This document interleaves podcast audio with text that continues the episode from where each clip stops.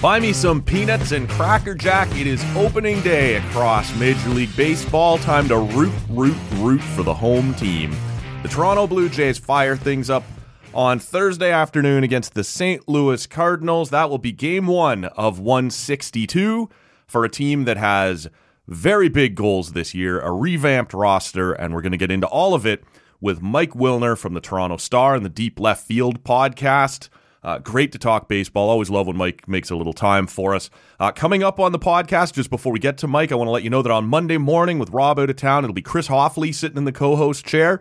And uh, we will run down whatever is topical at the time over a couple of craft beers. And next week, while the Jays are in Kansas City, Dan Shulman from the Blue Jays broadcast team, and of course from ESPN as well, will join me to talk more baseball. It's that time of year. We want to talk a lot of baseball. Make sure you're prepared to follow along with us all baseball season long on social media at Tall Can Audio. We love to talk to you guys throughout the year and see what uh, what's registering with you, what's on your mind. Maybe we get to some of that on the podcast. So follow along on Twitter and Instagram at Tall Can Audio. Make sure you're subscribed to the podcast on your favorite podcast app. With that, let's bring him in. Mike Wilner from the Toronto Star and the Deep Left Field podcast, currently uh, traversing across the state of Florida. How's it going today, Mike? It's going all right. It's it's you know it's weird the last day of spring training and um, you know getting ready for the real deal, but uh, it's it's pretty good. It's good to be heading home too. Yeah, it's. I know how rough things can be in Florida. Everybody hates that in uh, in March. Uh, well, yeah. yeah. I mean it's not that, but it's you know being away from home is never good. So true, it's enough. always good to be back. True enough. Um, speaking of the podcast, why don't you take a minute here? Tell us what uh, what you've got coming up for us on uh, on an opening day edition of Deep Left Field. Yeah, I'm trying to make it a tradition in Deep Left Field to have a real uh, opening day extravaganza. You know, the podcast drops on Thursdays and the season opens on Thursdays. And last year, um, I had a bunch of of the highest profile Blue Jays, and we're going to do it again this year. Um, the podcast that drops on on opening day will have George Springer uh, Alek Manoah, Vladimir Guerrero Jr., and Danny Jansen and Jordan Romano together. Uh, these guys who are like good, good buddies from, um, I don't know, 10 years ago when they were together in the organization. Came up together and, and uh, uh, they were on the podcast last month with Ryan Borucki, who was part of their close friendship group. Uh, and obviously, Borucki couldn't get him in person because he's in Arizona with the Cubs. Right. But uh, but Romano and Jansen together and um, and good. You know what? People who've listened to my podcast know that it's good long form stuff, not the three and a half minutes that I used to do when you know that's all I had for a radio pregame show. But these are good like 10, 12 minute interviews with with all of them, with Springer and Manoah and Vlad, uh, Romano and Jano. It's a it's a, an outstanding. Uh, group of conversations. Well, it sounds like you've got a, a good kind of swath of, of, of, the roster there, pieces of, of the rotation, pieces of the lineup, pieces of the bullpen. You know, in your last few days down there, what's the vibe been like around the team as they get ready to, to set out on the on opening day?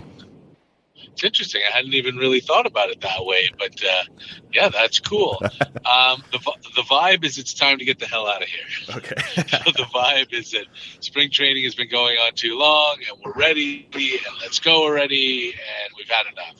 And that's typical of the vibe on you know March 26, 7, 8 in spring training, but especially this year when spring training's been a week longer because of the World Baseball Classic. Mm. Um, they are there they're very much ready to go.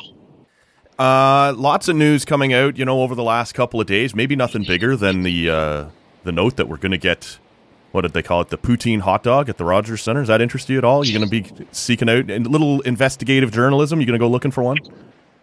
Absolutely not. That is uh, definitely not my bag. No. it really wasn't calling out to me either. Uh, I applaud the initiative. It apparently wasn't a crowd pleaser. But um, I, I, guess, you know, the, the only real question left when we got into the final week was the 26th man, and that's always kind of the way it looks as, as you know, most of the, the, the spots have been locked in for most of this camp. It is Nathan Lucas. Were you surprised at all about that?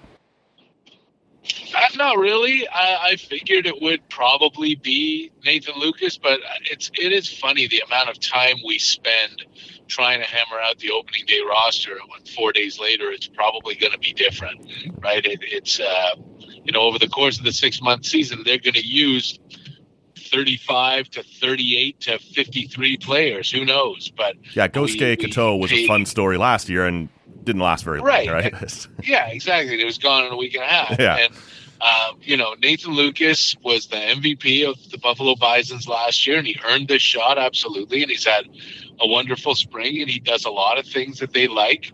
Uh, serious speed, great defense in the outfield, but ultimately, he's you know not the guy who you really want at the bottom of this roster. You would prefer a right-handed hitter, uh, right-handed hitting outfielder uh, with some pop to spell Dalton Varsho or Kevin Kiermaier so that Whit Merrifield doesn't have to play out there all the time.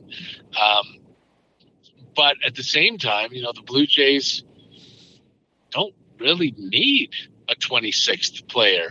Uh, they showed that last year because it was Brad Zimmer right. for most of the season, and he was in just to play defense in the ninth inning and occasionally pinch run.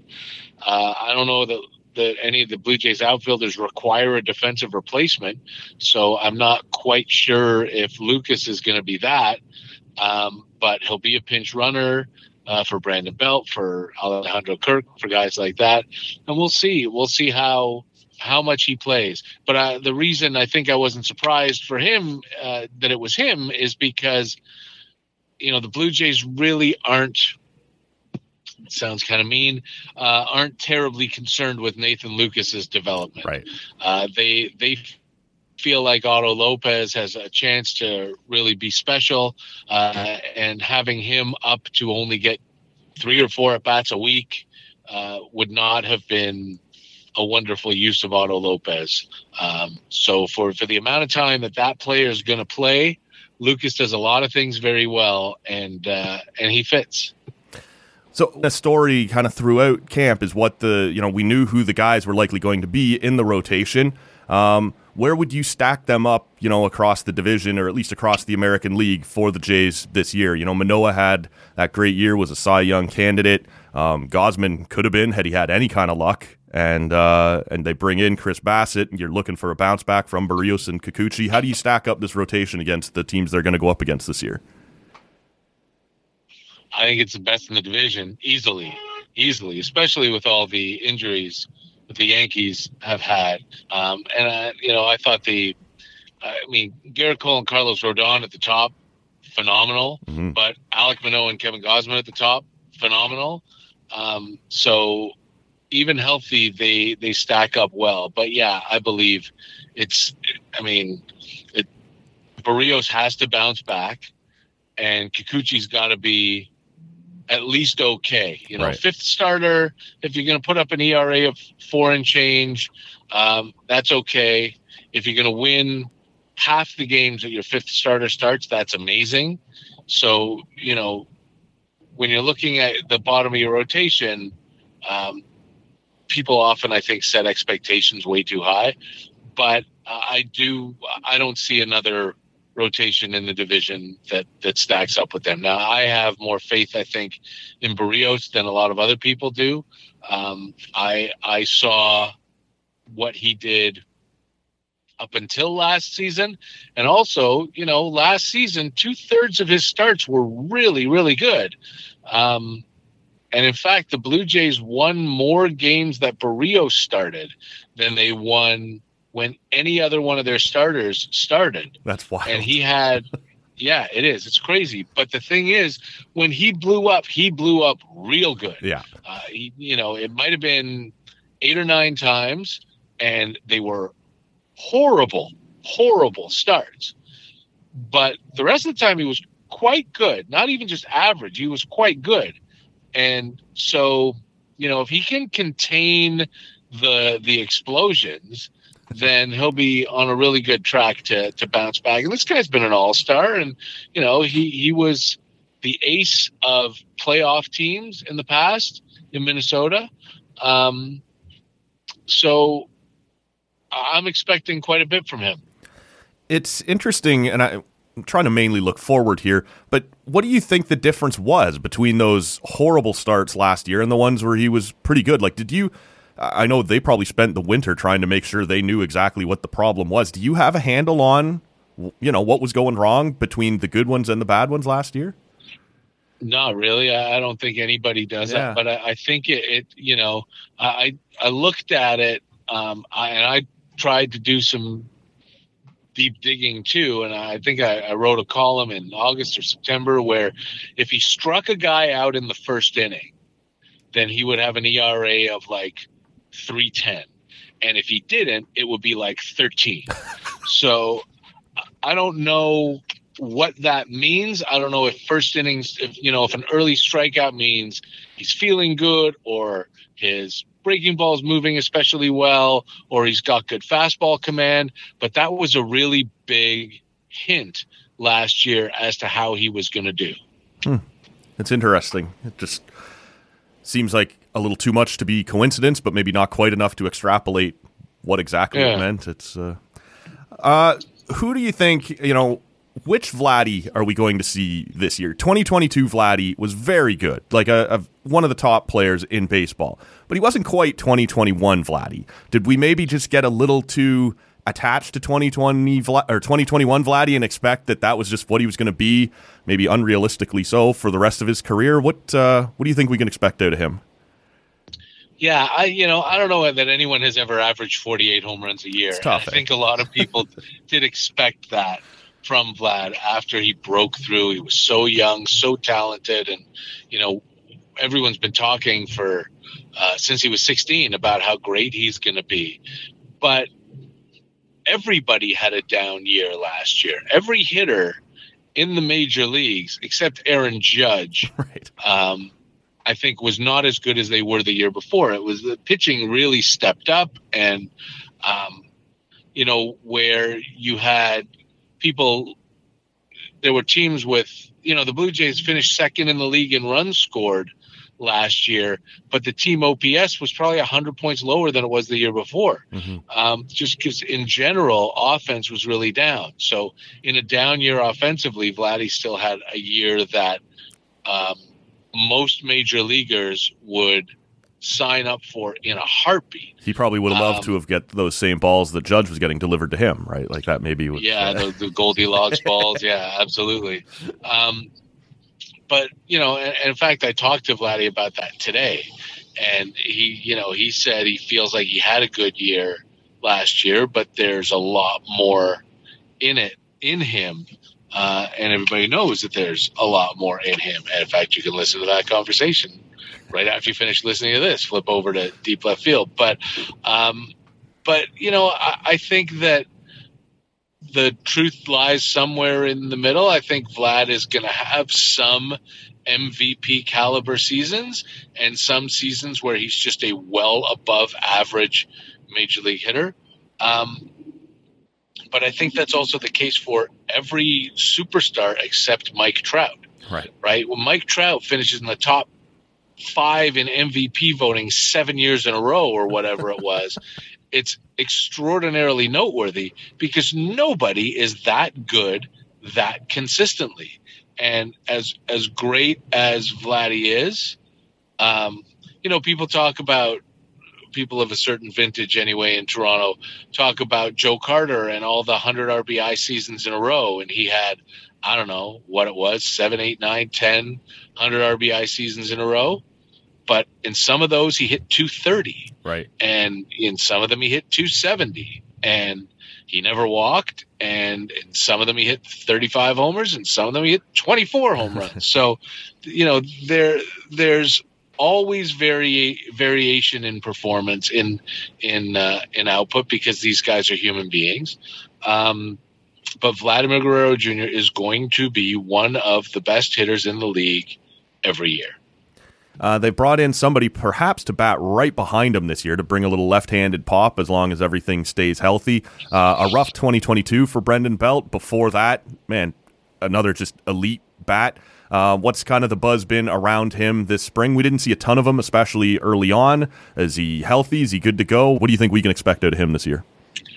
I think you can expect tremendous at bats every time he's at the plate. Um, you know, Brandon Belt, first of all, pulled the ultimate veteran move in the uh, final game of spring training. He was the DH. He came up in the first inning, drove in two runs with a single, and then was immediately pinch run for. And that is how you do it. It's a good That's day what at you the do office. at the end of spring training. Yeah. That's right. An excellent day at the office. Um, but you know, every time it felt like I looked up and Brandon Belt was at the plate, the count was full. This is a guy who really, really knows what he's doing up there and knows how to grind a pitcher and knows how to work in at bat. Uh, and in fact, the two-run single uh, today was against a left-handed pitcher. I don't expect him to play too often against left-handed pitchers, Right. but that was good to see. Um, you know, this is a guy who had a 21 pitch at bat five years ago, uh, which is a, a modern day major league record. Um, he is a uh, like almost the definite. You look up professional hitter, and that's Brandon Belt, and he also comes with two World Series rings. Mhm. So uh, you know the, he's he's someone who, when he speaks, guys listen, uh, and he's someone who understands what winning is about and also understands how to have a good time while doing it. I, you know, he he unlocked something in the COVID season, and then in 2021, a guy who had never hit 20 home runs in his career. Uh, Mostly, I think, because he played in San Francisco, which is a horrible ballpark to hit in. Yeah. If you are a left-handed hitter who's not Barry Bonds, um, but in 2021, he hit 37 home runs in 97 games, or 34 homers, or something like that. So he really unlocked something in his swing, and he told me, you know, that he felt like um, those two years when he was one of the best hitters in baseball, 20 and 21, um, that he he found it, and then his knee uh, went on him, and he couldn't do anything. So now the knee's healthy and surgically repaired. It's not like they're you know he's feeling good and hopefully something will happen, but they they went in and they fixed it. Um, so you know I'm I'm really excited to see what they get out of Brandon Belt. This is a guy who is gonna a decent batting average. He's gonna walk a lot. And I think there's power in there. I think there are home runs in there, uh, and and quite a few. Um, and I can see him being their clean primary cleanup hitter against right-handed pitching and doing quite well. There's a chance that the changes they've made at the dome there are going to benefit him quite a bit. So certainly compared to San Francisco, as you noted there. Um, one Yeah, other individual, Absolutely. yeah, one other individual I wanted to ask you about before uh, moving on here was just the last time you were on with me, right around the holiday season. The Jays had just brought in uh, Dalton Varsho, and you were extremely bullish on him, talking about the defense that he was going to bring to the team. Um, you know, what kind of spring did you think he, or do you think he had? How was he kind of fitting in with the group? And you know, or do you remain as uh, as bullish as you were then? Yeah, absolutely. I mean, first of all, nothing that happens in spring will change my opinion of a player Sure. because I, you know, I believe that um, the whatever 600 plate appearances they get in a regular season and the thousands of, of at bats that they've had over their careers mean a lot more than the 46 at bats in spring, or probably if, fair. if even that. Yeah. yeah. But um, but the truth is, I didn't see much of Varsho this spring. I think he only played like four or five games I was I was at. Mm. Um, so I, I did see the interactions in the clubhouse with, um, you know, he was in a, in a corner with Whit Merrifield and George Springer, um, and uh, Bo Bichette and Vladimir Guerrero were, were right there with him, and and it, it lo- really looked like he was uh, fitting into the group very well. Guys were cracking on him quite a bit and having fun with him, and and uh, th- that was good. You know, his dad played in the big leagues, and his dad coached in the big leagues, so he sort of fits in that way with Vlad and Bo and, and Cavan Biggio, um, having grown up in a major league clubhouse. So that's good too. But you know, ultimately, I think too, the changes, like you mentioned with Belt, are really going to play into Varsho's power too, because Atlanta is, uh, or Arizona, pardon me, uh, is a, a pitcher friendly, maybe like it's neutral, pitcher friendly leaning as a ballpark, especially since they brought in their humidor. Right. Um, and Rogers Center is going to be extraordinarily hitter friendly, especially for left-handed pull hitters, uh, which, which Varsho is. And there's no shift, which is also especially friendly for left-handed pull hitters. Um, so, uh, first of all, I don't know. I mean, you can't say it doesn't matter what he does offensively because you've already got Kevin Kiermaier, who's going to be your nine hitter, and who it really doesn't matter what he does offensively. But Varsho hit 27 home runs last year in Arizona and playing in the NL West, where every ballpark but Coors Field is, is like a cavern. So I can, I see him hitting 40, and um, you know he'll walk a bit. He he'll he'll get you 10, 12, 15 bunt singles, uh, which is a really cool weapon of his that people are going to enjoy. Um, and he's going to play the anyone hell out of enjoy? My field. Twitter feed says no one enjoys the bunt at this point, but The sacrifice bunt, no, but the bunt hit, fair enough. for sure. Okay. Yeah, yeah, no, he's he's going to play the hell out of left field, which which is going to be fantastic. I mean, the Blue Jays for the last few years have had bad corner outfielders, like legitimately bad corner outfielders in Lourdes Gurriel Jr. and Teoscar Hernandez. And I understand uh, that Gurriel was a Gold Glove finalist a time or two, and Gurriel's arm made up for a lot of his poor roots and um, you know lack of range, and so did Teoscar's, and and occasionally the uh, the two of them would both just seem to have like little brain locks on plays.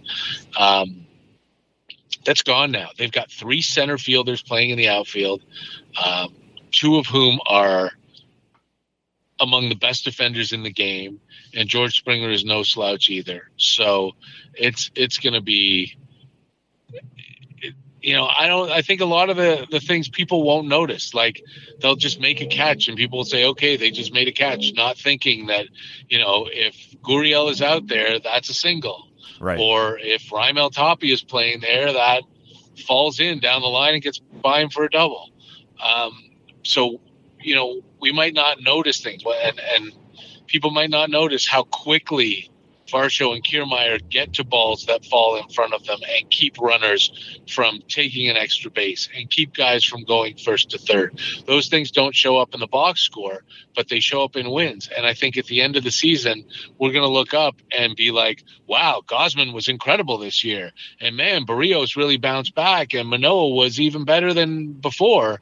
Um, and a lot of that's going to be because of the outfielders. Right. Things just getting caught that weren't getting caught before. Uh, it's yeah. it's a ten game road trip that uh, starts off the season in St. Louis, then Kansas City, Anaheim, and then back home for the home opener. You know they'll be looking to get off to a good start. Last year, by it felt like mid May, the division was gone. The Yankees just ran away with the thing. Um, you know this the team has undergone some changes, but uh, you know so it's certainly it's a different roster. There's been some talk about how much better of a roster it is. You know where would you pick or where would you put the number for you know a likely uh, likely set of wins this year? It's a, it's a tough one because of the change of the schedule. Yeah.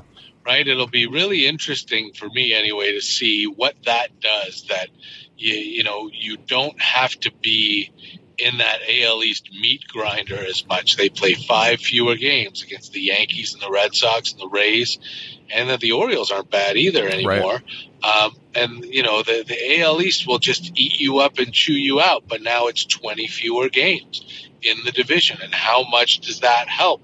Not just in those games, but in the series that follow, because you know those games against the Yankees and Rays just murder your bullpen too, and um, you know, so I'm I'm interested. Like I think there are three teams in the AL East that could win 100 games this year with this with the new schedule, but we'll see. I mean, I, I think uh, a reasonable number to put them at is 95. Uh, I think they are like I'm I'm really excited about the changes in the defense, and I think that's going to help a lot. Um, but yeah, look, 91 two years ago, 92 last year. I can see 95 with the division. They did. But don't forget, too, that they were on a, an historical pace mm-hmm. for wins as late as like the second week of July. They were on pace for like 122 wins uh, in the season. So they were running away with any division Ever. no matter what. Yeah. Uh, and the Jays did not spend a day last season when they weren't in a playoff spot. No, it's true. They uh, there were the, it didn't feel, and it probably was that Yankees run that just made what the Jays feel like kind of blah, right? Like they were playing well. They were a playoff team, as you said, but you just you look and oh man, there's somebody that much better than you still out there. It it, it kind of took a little of the fun out of it almost, right? Like it, it's it messed with the perspective maybe more than anything else, or the perception.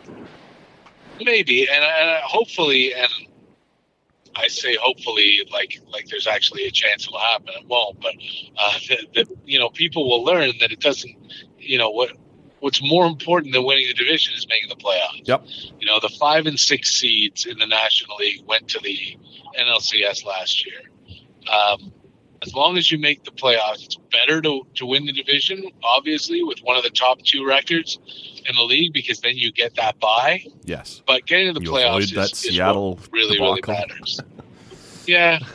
Avoid that Seattle debacle, but who knows? There might have been a, a, a Seattle debacle in the second round. True uh, enough. Yes. That, that's something that's never happened before, and hopefully will never happen again. But, um, but yeah, just just get there. And there's you know, there shouldn't be any question that the Blue Jays are one of the six best teams in the American League. No, no, I think that's right. Uh, uh, it's opening day coming up. It's going to be a lot of fun. It's going to be a great season. I'm sure I'll, I'll come bug you again, but uh, tell the people once more where they can find, or tell them about the podcast once more, what you got coming up here. Yeah, well, you can find uh, the podcast. It's called Deep Left Field, wherever finer podcasts are available. Um, and the opening day extravaganza, which drops on opening day, Makes uh, sense. will feature you know conversations with George Springer and Alek Manoah and Vladimir Guerrero Jr. and Danny Jansen and Jordan Romano, and, and it's a it's going to be a, a, really spectacular show. So please subscribe and and uh, check it out every week because honestly, there there's not a baseball podcast that gets you closer to the action than this one does. We've got the you know the newsmakers on every week as they're making news. Um, last year we had Ross Stripling on every week. I don't think we're going to get one particular Blue Jay on every week, but I'm going to try to do a rotation of monthly. You know, there will be four or five of them who come on once a month, and then sprinkle in the other um, whoever's whoever's making noise that week, mm-hmm. uh, whatever cool story there is. But uh, but really, as far as you know, in-depth conversations with the people in uniform, there's there's nowhere else to go. Yeah, uh, strangely, Vladdy and, and Springer and those guys aren't taking my calls, but uh, Mike does, and we appreciate it. We'll get this secondhand, and yeah, certainly check out the uh, the Deep Left Field podcast. Mike, it's going to be a fun season. Um, I appreciate you making some time during what I know is a, a, busy time of year for you as you're commuting across Florida here on the journey home. Um, you know, enjoy the season, enjoy opening day, and, and we'll talk soon. Thanks uh, very much. Yeah, happy to happy to do it. Happy anytime, and thanks for keeping me company on this uh, on this ride. All right, there he goes. Always fun to talk to Mike Wilner. Appreciate him uh, squeezing us in during a very busy time of year. Baseball writers, baseball broadcasters, uh, the week of opening day, a lot of restraints on their time. So we appreciate Mike making some time for us. Uh, don't forget, we're on social media at Tall Can Audio. Give us a follow there and subscribe to the podcast on your favorite podcatcher, I guess is what the cool kids are calling them.